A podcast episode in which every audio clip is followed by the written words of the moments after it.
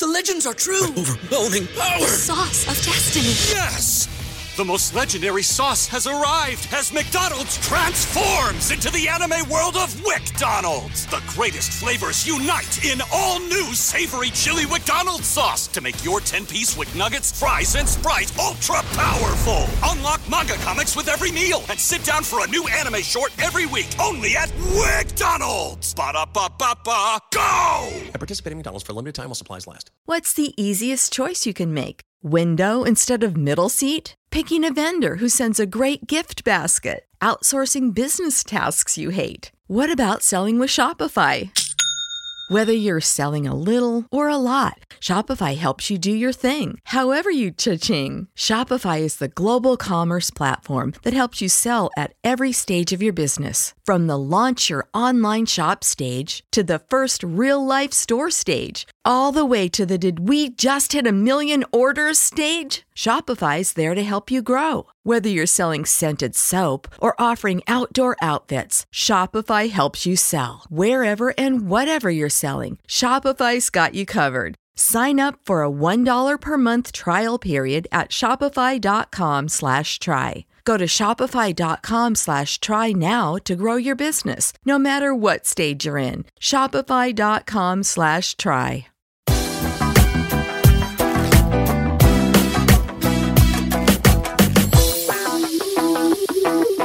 Welcome to the Three Down Nation podcast. I'm John Hodge, joined by JC Abbott. Today, we're discussing the Edmonton Elks trading veteran offensive lineman David Beard.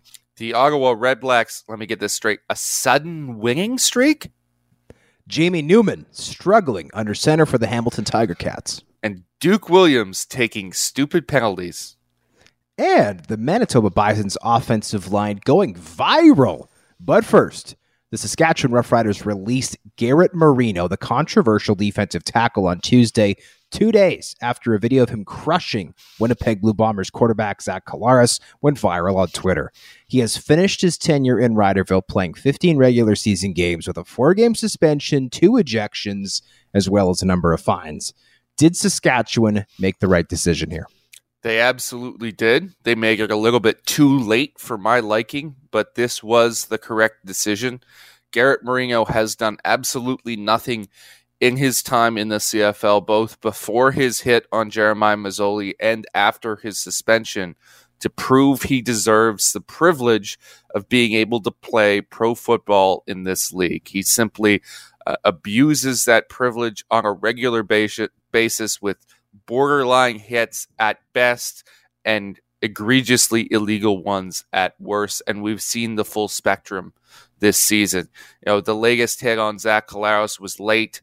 I know there's a lot of situational stuff that people want to bring up. Oh, he didn't see this, he didn't see that. It was pretty clear he saw the pitch leave Zach Collaros' hand, that he didn't have the ball. He stepped into the contact, lifted him right up off his feet, and then feigned as if he was just in the wrong place at the wrong time. To me, that was a clear evidence of a guy who had intent to go in and lay a hit on a quarterback who didn't have a ball, who was in a vulnerable position. Quite frankly, it looked like a blindside hit in hockey with the way that Zach Collaros' head had was turned after he had just completed that pitch. So Marino thought he would have plausible deniability. He decided to get an extra shot in, and in this case, it's cost him in, in the fact that he no longer has a job in the CFL, and in fact, he might never have a job in the CFL again. And you touched on on the fact that it was a blind hit. Um, I, there was, we should mention, there was some feedback from former players on Twitter who didn't take much issue with the hit, right? Saying like, well, theoretically, you know, Collaros, you know, may have may have faked the pitch, right? I, I'm not sure how exactly you'd you'd identify that play, whether it's some type of you know read option RPO. There's there might be an option for Collaros to hold on to the football and bootleg the opposite way. Um, so uh, you know, if, if, this was any other player, I think that this hit, while still, you know, maybe eyebrow raising, maybe fine worthy, wouldn't have uh, created the stir. Of course, this one did over 150,000 views on Twitter within the first 48 hours of it taking place. But this is how a player's reputation can be used against them, right? And this is a situation where Garrett Marino came out of his four game suspension promising to be smarter, right? Promising to make better decisions. And I'm still going to be Garrett Marino, but I'm going to be a smarter version of Garrett Marino. He had to know that he was under the microscope, and he's already been fined once since coming back from that four game suspension. The very first game, he took a, a run at Peter Godber, the center for the BC Lions, got fined for that. And there was also a video that surfaced on Twitter of him potentially trying to take the head off of Lucky Whitehead. He missed. Uh, but it was an egregious launch. And so obviously, this is a situation where Garrett Marino had not learned his lesson. Um, personally, I'm with our guy Joel Gaston, who wrote a great column Wednesday morning about the Bratters' decision to release Marino. I think he should have been cut after the hit on uh, Jeremiah Masoli back in week five and the subsequent celebration, which frankly was disgusting. Uh, we talked about that on the show uh, a couple of months ago. Uh, that being said, better late than never. This guy, in my opinion, didn't deserve a chance beyond that. The Riders gave it to him. Obviously, he squandered that opportunity. And and it, football, absolutely, you're you're right. Professional football is a privilege. It's not a right. It's something that is afforded to a very select few people who deserve that opportunity and have the ability to play this game at an extremely high level. Marino has squandered that opportunity. The league is better, in my opinion, for him being gone. I know there's a lot of people, specifically a, a, minority segment of, of Rider fans that are passionate defenders of Garrett Marino, who would like to call us, all of us who criticize him, you know, too soft. You know, this isn't real football. You don't know what you're talking about. Well, let me make one thing clear. Like, I've played both the positions that Garrett Marino is hitting and I played the position he plays. And believe me, I was not talented, so I've had to do my share of under the radar uh, dirty tricks in order to get by, just like Garrett Marino did. I know what he's doing. And I know how he's getting away with it. You look at that Peter Godber hit, Hodge, and a lot of people will say, well, that's not a penalty. That's not a fine. You're supposed to, when someone goes and false starts, to go hit the guy across from you. That's how you draw the penalty. That's what you're supposed to do. And in fact, there's a grain of truth in that. You're supposed to do that. But if you're a line coach out there making that argument, perhaps look at the way Garrett Marino hit Peter Godber because he didn't do it with proper form. He wasn't a defensive lineman shooting out his hands, creating extension. He drilled a shoulder into him. That's a, the worst possible way that a defensive lineman can come off the ball. That allows yourself to be blocked by the offensive lineman. And he did it specifically so he could get a shot at. You look at the hit this week. I mean, that play is designed with the the D tackle is unblocked. Garrett Mingo was designed to be unblocked on that play, specifically because the Bombers did not conceive of a scenario in which that D tackle would get there in time, not recognize that Zach Collaros didn't have the ball, and be able to drill him. They anticipated that by the time the D tackle got there, as Garrett Marino did, the ball is gone and it becomes an illegal hit right? That is how that play is designed with the jet sweep, the jet sweep, and the zone block on the right side, and then a little pin and pull action on the backside.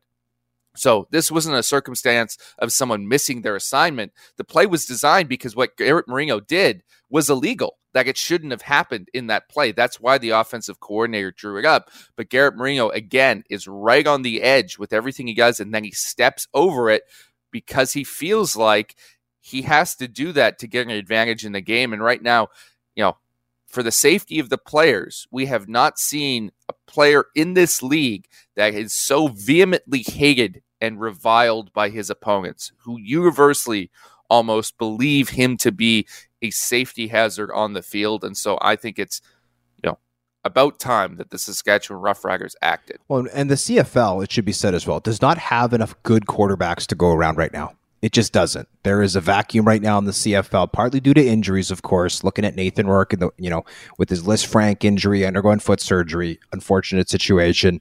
Uh, but that being said, anybody, in my opinion, my personal opinion, who wants to make that hit okay is going to need a DeLorean and a flux capacitor because if you want to go back in time to 1982, 1985, 1997, whatever, yeah, you can make that hit okay. But it's 2022 the CFL needs to protect its quarterbacks. Zach Collaros is the best healthy quarterback in the CFL right now. The last thing we need is for him to miss a month because of a stupid late hit from somebody who has a very well documented past of doing these types of reckless things. Unneeded, unnecessary, reckless.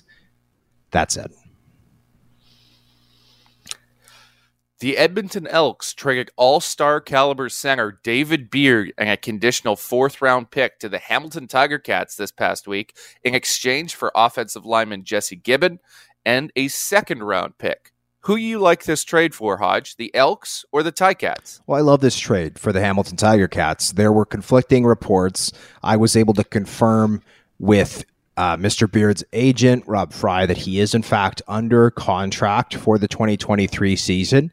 Uh, through an alternate source, I was able to determine that he is getting a raise next year. He's supposed to make in the neighborhood of $200,000 to be at or among the very highest paid offensive linemen in the CFL. Uh, to me, the Ticats have had big issues at center. Jesse Gibbon was drafted out of Waterloo in 2019 with the second overall pick to be a fixture on that offensive line, and he has not lived up to that. Uh, he's a player I really liked coming out of the draft. I think there's still a chance that he could be a, a good starter in this league, but it's been three years. He hasn't proven it. I don't blame the Ticats for wanting to move on. They've had Alex Fontana, Alex Fontana, Coulter Woodmansey in that spot this year. They've not been good enough. Darius Ciraco, former first round pick, signed with the Ottawa Redblacks in free agency. He secures that spot for them. For Edmonton, I'm sorry, I hate this trade. David Beard, born in Sherwood Park, Alberta, 20 minutes from downtown Edmonton, played his university football at the University of Alberta. And, you know, to, to be a hometown pick, he, he was on the bench for the first couple of years of his career, just like Gibbon. I don't think he was a full time starter until year three. That was 2017. Uh, after he was a second round pick, I believe it was in 2015. Uh, but he is a homegrown you know, uh, uh, talent, right? To to the to, to, the greatest extent of of anybody in this league, right? This would be like you know the Winnipeg Blue Bombers trading away Nick Demski, right? A guy who's from there, played played played college football there, university football there.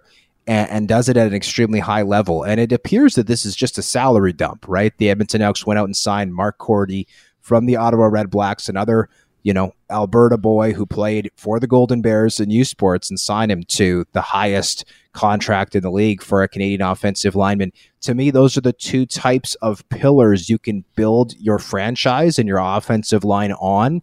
They are not pieces to be moved elsewhere. It's not like David Beard is 33 years old. He's 29. He's in the prime of his career. He's going to be in the prime of his career for a couple more seasons. And if I was a fan in Edmonton, frankly, I would be extremely upset that that prime is going to be spent, you know, 3,000 kilometers east in the steel town when he could have been playing right in his backyard. And with offensive linemen, I think you could argue that David Beard has not even yet entered prime because sometimes these guys hit their stride once they turn 30. He's still 29. So his best years may, in fact, be ahead of him as a veteran savvy center. David Beard to me is is one of the most underrated players in the entire CFL. He's highly effective from that position. And as you mentioned, Hodge, this is a salary dump, but it's not even a salary dump from this year, I believe, because uh, the Elks have had such injury issues that a lot of their high price players I've been spending time on the six game injured list, which of course does not count against the salary cap. This seems to be a move made in anticipation of next season because they don't want to have to pay, you know, two guys over two hundred thousand dollars along the offensive line in, in Korte and Beard. Potentially because they want to chase a viable quarterback. Potentially they'll bring in another high priced offensive lineman and someone like Carter O'Donnell, who they uh, acquired the rights to earlier this year and may have seen his time in the NFL come to a close due to injury this season. Those are all options. But ultimately, for me, this was not a move that needed to be made with any expediency right? This is a move that could have been kicked down the line if you really thought you had to trade David Beard or get rid of David, David Beard for financial reasons. This season, it didn't need to be made. And the only purpose, in my mind, to Edmonton's 2022 season is to evaluate their quarterbacks. And evaluating your quarterbacks is done best behind a good offensive line. And I know they also want to evaluate some of their young first round picks. You know, Tomas Jack-Kurdyla is the guy who's next up at guard now that they've bumped Korte to center, and they want to evaluate him as well. But it's tough to do both at the same time because when that young guard struggles and has growing pains, it's going to affect your quarterback play. You're no longer evaluating him from a clean pocket. You're no longer seeing, okay, this is a guy we can go forward with in the best situation. So to me, it's a move that Edmonton made far too soon and probably shouldn't have made at all based on the caliber of player that David Beard is. When you have a guy like that who's local, who has an incentive to stay in the city, and is that talented, what you do in the offseason, if you need to save cap room, is you go to him and say, hey, how much would you shave off your contract to stay in your hometown? How much does this mean to you? And I don't think Edmonton examined that possibility and they traded him for what is essentially parts because moving up two two rounds in the draft, it's something. It's not as big as I think Chris Jones wants to pretend it is.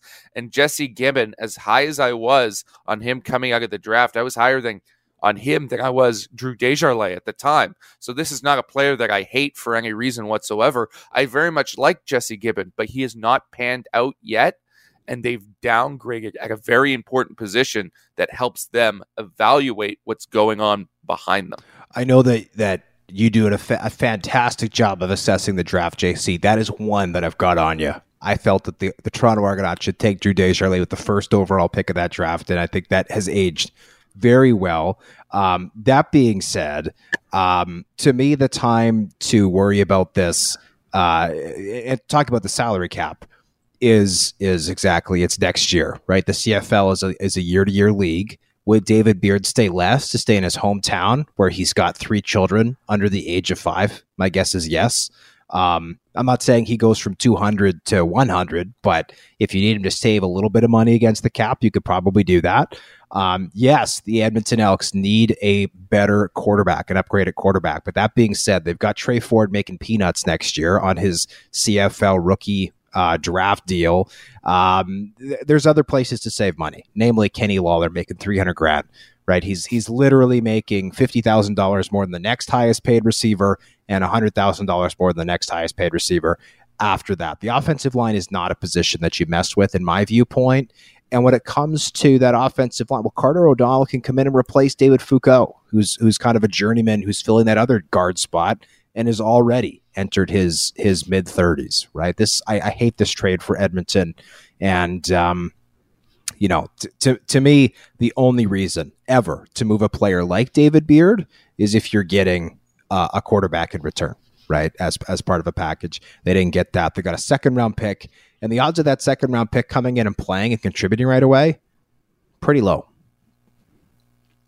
Yeah, and Chris Jones in his comments after the fact, he he did point out the fact this is going to be a very strong NCAA draft, and I was one of the first people to bang that drum when I put out my way too early top twenty five draft prospects earlier this summer.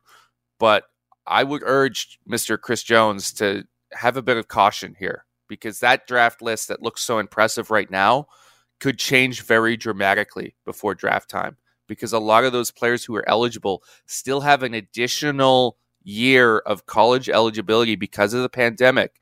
And many of them could opt to return to school either for educational reasons or to try and pursue the NFL, just as players have in the last couple years. And then they will be eliminated from this draft pool. So it could go from, you know, 25 talented NCAA guys to 10 real quick. And then all of a sudden, where are you with that second round pick? Is it as valuable as you thought?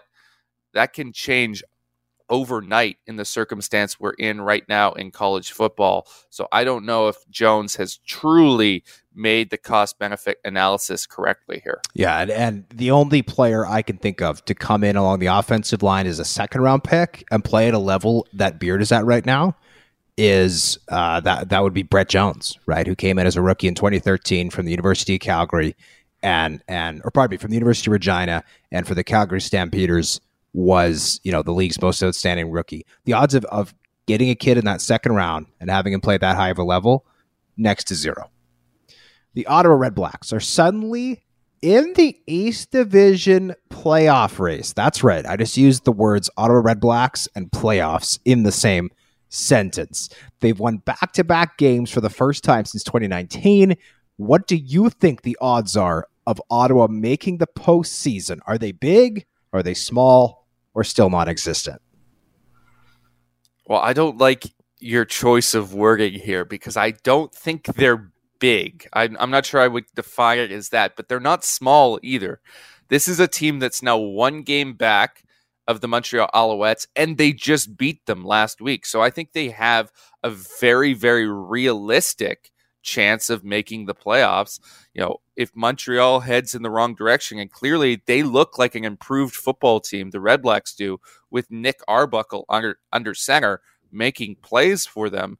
I think they have a chance to make a run at this. Right now, the Hamilton Tiger Cats do not look to me like a team that's in contention at all. I think we can safely say that the Toronto Argonauts are well above. So it's a two horse race between Ottawa and Montreal. And you just proved that you are better than them. And I would say, you know, by a considerable margin in that particular game that they just played. So to me, it looks like the Ottawa Red Blacks are getting hot at the right time. And their odds of making the playoffs, I would say, are somewhere in between big and small. Yeah, I, will give them a small chance still. I, I, do think that that chance is absolutely there. Let's look at the schedule. They've got Toronto this week, a bye, and then another game against Toronto. To me, I think they, you know, they, they should be looking to split those games. They did beat Toronto back in week eight which means that all they have to do is split and they've got the season series. Now, I think that, you know, if, if you split, you probably, you know, give up that you're not going to catch Toronto in the standings. Toronto's at six wins, Ottawa at three. Uh, but that being said, I mean, if you are able to at least split, right, that gives you the season series on the off chance that Toronto completely stumbles at the finish line. Uh, then after that, you've got BC. That's a tough game. You got to go to Vancouver. Probably Vernon Adams Jr. starting by that point. That's probably an L for the Red Blacks. But to finish off the season, you've got back to back games against the Alouettes and then back to back games against the Ticats. Now, we don't know what those teams are going to look like come October. That's a month away.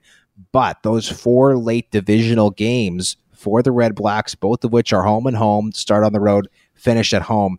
I think are great opportunities for this team to make up some ground because at the end of the day, they're only two game or two points rather behind the Alouettes, and they've already won the first game uh, or pardon me, they, they they've won one of the two first games against the Alouettes. However, they won by 14 points, lost by seven. So they do currently, as it stands, have the tiebreaker against the Owls, which could play hugely into how the East Division is sorted. Because you mentioned it, Nick Arbuckle is making enough plays. He's protecting the football, has not committed a turnover through his two starts so far this season.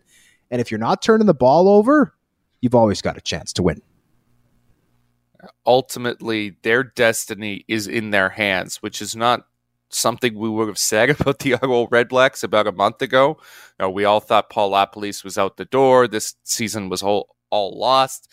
They have a shot now, and it's because the East Division has been so absolutely putrid. putrid. Let's not make any uh, you know statements to the contrary. That is a fact. That every team in that division, I don't think there's a single one of them that actually deserves a playoff spot based on what they've shown us this season. But the Ottawa Red Blacks now control their own destiny, and that four game stretch against their top opponents at the end of the season is going to be critical. Yes, and, and that's a good way to say it. They control their own destiny, right? And that's something that was, would have been hard to imagine after they got spanked at home, right, by the Edmonton Elks. And and and maybe by the way, that should be the focus here too. The the Ottawa Red Blacks have still yet to win a game at home this season. They have been putrid at home over the last few years. Both games against Toronto over the next couple weeks are at home. If they win one of those, that's another way. They'll be treading in the right direction. But still, they've dug themselves a heck of a hole. It's going to take some time to dig themselves out. Off to a good start, but it's going to take some time. Jumping to another East Division team, the Hamilton Tiger Cats started rookie quarterback Jamie Newman in the Labor Day Classic, and it uh, didn't go very well, Hodge, as he completed 14 of 25 pass attempts for 171 yards and one interception. Head coach Orlando Steinauer said Newman showed flashes, but was, quote, obviously not good enough, end quote. Are the Ticats toast unless they can get a better quarterback? Yes, I, I think they are. Um, you know, whether whether that's Newman figuring things out, whether that's J- Jalen Morton figuring things out, whether that's Dane Evans regaining his confidence, whether that's Matthew Shiltz coming back early from that wrist injury and playing at a high level. Um, those things could all potentially work. But right now, this team's quarterbacking is is frankly pathetic. That's I think the worst Labor Day Classic that I can remember, at least over the last ten years, that was played between the Argos and Ticats. was a disappointing matchup, which is really disappointing because they had a great crowd in Steeltown, sold out Tim Hortons Field. Even just watching it on television, I could feel the energy emanating from my television from all the Ticats fans, many of whom probably started drinking beers in the parking lot at eight o'clock in the morning and were well lubricated by the time the game got underway. That said, I listened to Orlando comment Orlando Steinauer's comments on ty, on Ticats.ca, and he was very critical of, of Jamie Newman, more so than I thought he would be from a player making his first start. He admitted that Newman was missing things that they'd practiced um, and and you highlighted the quote, obviously not good enough. Um, you know, he didn't roast Jamie Newman, but I expected him to be a little bit. Uh, a little bit more positive or a little bit maybe more lenient on a rookie quarterback.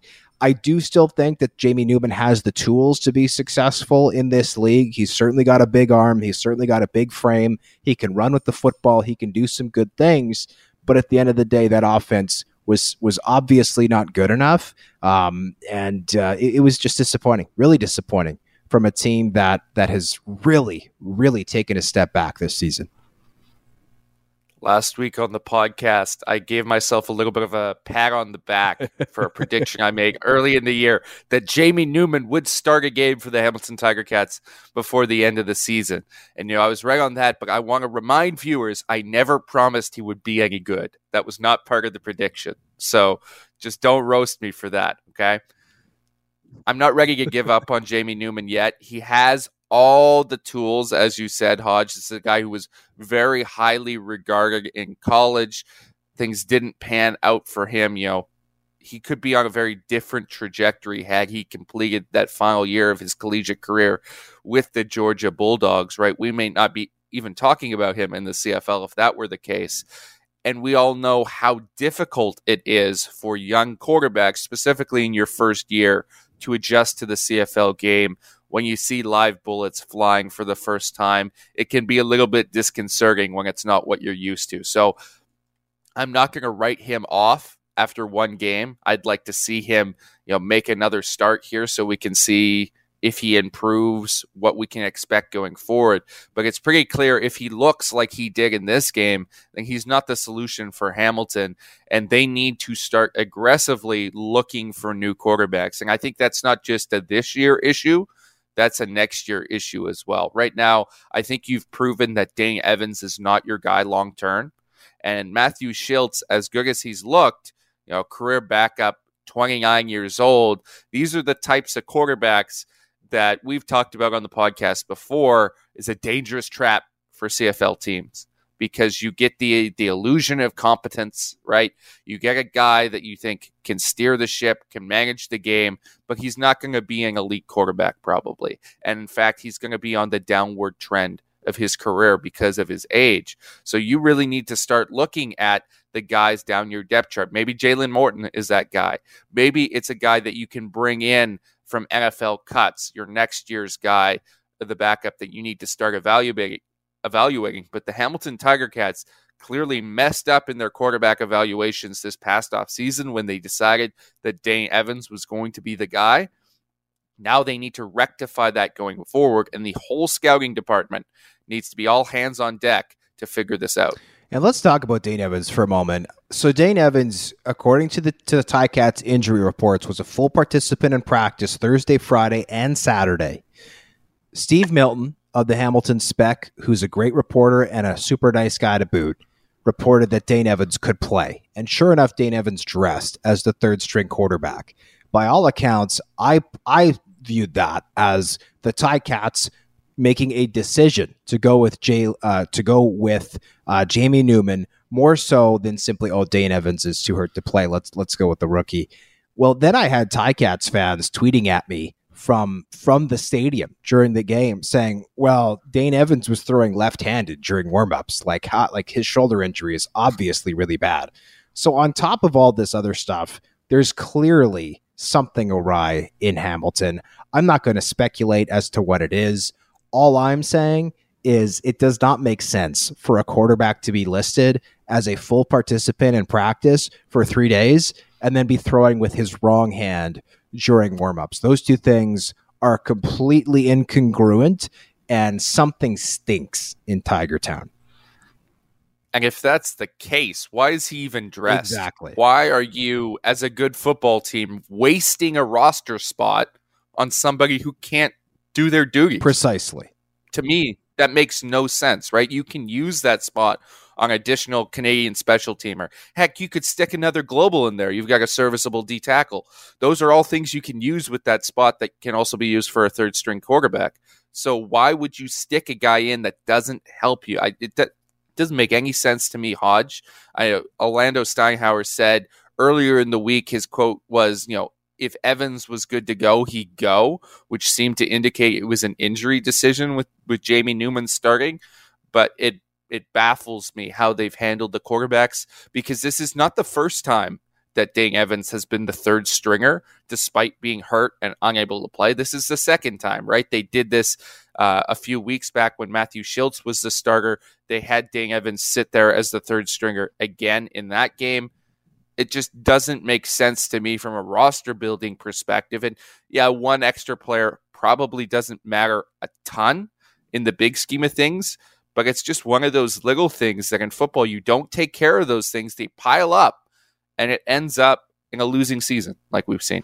Yes, and the Ticats are on a bye. They could do some soul searching, but right now it's tough to have any sense of optimism about that club. They officially seem to have hit rock bottom. Duke Williams took an objectionable conduct penalty despite not even dressing for the Labor Day Classic in Regina. The call came after defensive back Deatrick Nichols chased down Kyran Moore along the sideline, and Williams created a skirmish. Head coach Craig Dickenson told the local media that he would no longer permit injured players to remain on the bench, saying, quote, it was a stupid penalty, and I think Duke feels bad about it, as he should, end quote. What did you make of Williams' behavior? Absolutely awful. You know, at any level of football, if you're someone on the sideline not dressed and you get involved in an altercation, you cost your team a – penalty. It is an unforgivable mistake. That is egregious behavior by Duke Williams. And, uh, you know, it's been a trend throughout the year with him. He has had controversy after controversy, whether it's accusations of spitting or helmet throwing or, you know, even something that far more innocuous, but the jumping into the crowd for the nachos and getting fined for it. Duke Williams has been the center of attention, and he's had more headlines for, you know, non-play related things than he does have catches. You know, he has plenty more drops than headlines. I'll give him that, but not very many catches, not very many yards. Right? He has not been effective on the football field, and yet he's taking headlines off the field. He's hurting his team actively when he's not on the field. To me, Duke Williams needs to do some self evaluating, and the Riders it should not have to come to this that you're not allowing players on the bench who aren't dressed, right? You should have control of your team to ensure that this doesn't happen. The fact that they are having to make a statement and saying there will not be players who are injured on the bench any longer because of this behavior is almost a statement or it's almost like throwing your hands up like we cannot handle this locker room anymore and we've seen it with the the Garrett Marino stuff coming too late. We see it here with Duke Williams. Things are not going well in Riderville, and they need to take more control of that locker room, of those players, if they want to have success going forward. Well, I'll, say this. I, I, thought there was a very encouraging sign in Riderville this week because the offense wasn't anemic, right? Frankie Hickson was super involved in the first half, played really well against a, a very stout Winnipeg defense. Cody Fajardo was throwing the ball with with accuracy. He was throwing the he like he looked comfortable in the pocket for stretches of that game. Yes, the offensive line broke down at times, but I thought that was the best Saskatchewan's offense has has looked in in weeks, possibly all year. I thought that was very encouraging. However, I think it's notable that that came without Duke Williams in the lineup. Shaq Evans came back, made some good plays. Kyran Moore made a couple of nice plays. And honestly, I, I don't understand Jason Maas's uh, lack of desire to try to get his running backs to the football. They completely went away from Frankie Hickson in the second half, which I thought was a huge mistake. And I think that this team needs to keep him involved and as well find a way to keep Jamal Morrow involved as a two hand two headed running back tandem once Jamal Morrow returns from a busted hand. Those two I think should be getting 30 touches combined a game, whether it's along the ground or through the air, uh, maybe 20 carries and 10 catches, that kind of thing because that's only going to take pressure off of Cody Fajardo. Clearly, Duke Williams has shown with this lack of judgment here and earlier this season that he is not ready for a leadership role in that receiver room. But the good news for Saskatchewan is they clearly don't need him, right? We haven't even talked about Kian Schaffer-Baker, who's been sensational for that team as well. So if I'm the Riders, you just moved on from Garrett Marino. I'm not saying you cut Duke Williams, but I think you start having conversations about who actually makes you the best team that you could possibly be because you just didn't have Duke. And again, against arguably the league's best defense, you just had arguably your best offensive performance of the year. Yeah, it doesn't make a ton of sense to cut Duke Williams at this stage of the season, but you certainly have to think he's not going to be in the plans in Riderville going forward as you might have anticipated. And he's going to have to take I would think, a significant pay cut if he plays in the CFL next year because he hasn't shown himself to be worth all the money that they paid him in this offseason. It's now time for Hodges' heritage moment. On this day in 1996, the Toronto Argonauts defeated the Winnipeg Blue Bombers by a score of 66 to 25, setting a new CFL record for most points scored by a visiting team in a regular season game. Doug Flutie and the Argos went on to win the first of two back to back Grey Cups. 10 weeks later, after finishing the regular season with a scintillating 15 and 3 record. JC, have you ever seen a team go to another team stadium and put up 66 points? Uh, not in professional football. I can assure you that when I was in high school, we had 66 points put up on us at home all the time. So we accomplished that feat uh, against us quite consistently, but I've never seen it happen at the professional level. It's it's ridiculous. Um, I balked when I saw that number in the record book. I doubt we'll see another visiting team ever put up 66 points in a game. Unbelievable. It's now time for the three minute drill. Here we go. Vernon Adams Jr. told the media in BC that he will be ready to play as soon as his new coaching staff deems him ready to do so. Do you think he could start this week against his old team? Should he start? I believe he should. Will he start? I think they're going to give Antonio Pipkin one last shot at a starting job here. The first shot, shot first shot at a starting job because Michael O'Connor uh, started the last game and was banged up. I don't think Pipkin's the option. I think I've seen enough of him in his CFL career to make that assessment. But BC isn't ready to put Vernon Adams Jr. on the field quite yet. The Montreal Alouettes released fullback Christophe Normand one week after suspending him following his arrest for child luring. Was that the right move, Hod? It was. They seemed to take their time. They suspended him, right? They did their investigation. And obviously, I mean, with with what is transpiring with Christophe Normand, he does not belong on a football field right now. We'll let the legal course run its course. Canadian offensive lineman Drew Desjardins made the practice roster with the New Orleans Saints. Is that a good fit for him? I think it's great. There's some fantastic offensive linemen there in New Orleans that he can learn from. Drew Desjardins is a guy who's impressed me basically from day one in the CFL. Uh, we mentioned before I had Jesse Gibbon ranked ahead of him. One of the most egregious mistakes I've ever made uh, evaluating the CFL draft. This guy is a stud. The CFL fined Toronto Argonauts defensive back Eric Sutton for his junk punch on receiver Keandre Smith. Was that the right decision? Absolutely. We can't have, and we're borrowing this terminology, of course, from Duane Forde. You can't have people junk punching each other out there on the football field. Come on. The Edmonton Elks signed former Toronto Argonauts defensive back Jeff Richards. Is that a good move? I think he is. I've always been impressed by Jeff Richards' play. Now he's a little up there in age, but there's not a lot of talent on the Edmonton back end right now. I think a guy like Jeff Richards helps you a ton. The University of Manitoba Bison's offensive line went viral on TikTok, garnering more than 4 million views, almost 5 million views, on a video of them practicing pass sets to a Bruno Mars song. How cool is that, Hodge? Super cool. I love TikTok, but I gotta say, the Bisons have to get their blocking game up to match their TikTok game because Descatelier faced a ton of pressure this past week against the Regina Rams. Got sacked six times. I'm surprised he stayed in the game. BC acquired kick returner Terry Williams via trade from the Ottawa Red Blacks. Can he bring a spark to the team's anemic return game? I think he can bring somewhat of a spark, but there's two issues here. Number one, it's going to be difficult to get him on the roster based on their ratio and how they've been uh, setting things up this season. That's part of the reason why they haven't had a kick returner. And number two, the blocking's still going to be terrible, so there's only so much that Terry Williams can fix. The Saskatchewan Huskies spanked the Calgary Dinos 44 to 5 in the first week of Canada West U Sport action. Do you see the Huskies winning this year's Vanier Cup? I do. I do. I think they're going to win it.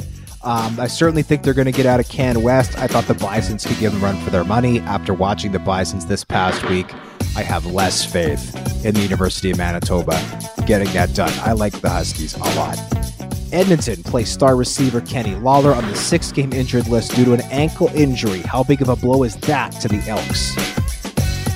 I don't think there could be a bigger blow to this Elks team based on what they have in that offense other than Kenny Lawler. He's their biggest star by far, their best player. This is a pretty significant loss for that football team. The Ottawa Redblacks have brought back defensive back Brandon Dandridge following a stint in the NFL. Can he help in their bid to make the postseason? I think he can. Uh, they moved on from Anthony Texada in a corresponding move this morning.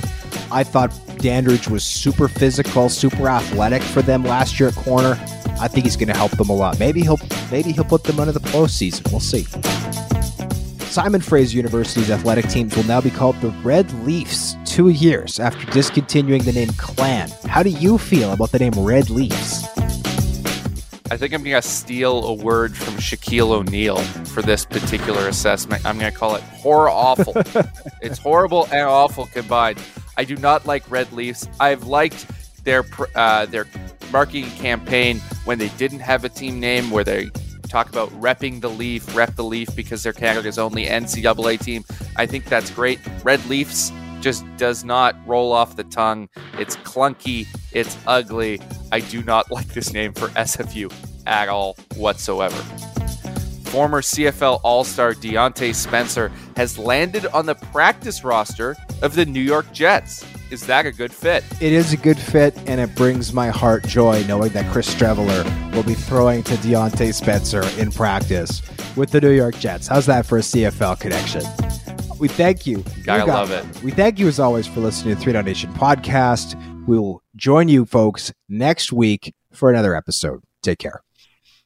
Get ahead of postage rate increases this year with Stamps.com. It's like your own personal post office. Sign up with promo code PROGRAM for a four week trial plus free postage and a free digital scale. No long term commitments or contracts. That's Stamps.com code PROGRAM. Everybody in your crew identifies as either Big Mac Burger, McNuggets, or McCrispy Sandwich, but you're the filet fish Sandwich all day. That crispy fish, that savory tartar sauce, that melty cheese, that pillowy bun. Yeah, you get it every time. And if you love the filet of fish, right now you can catch two of the classics you love for just $6. Limited time only. Price and participation may vary. Cannot be combined with any other offer. Single item at regular price. Ba da ba ba ba.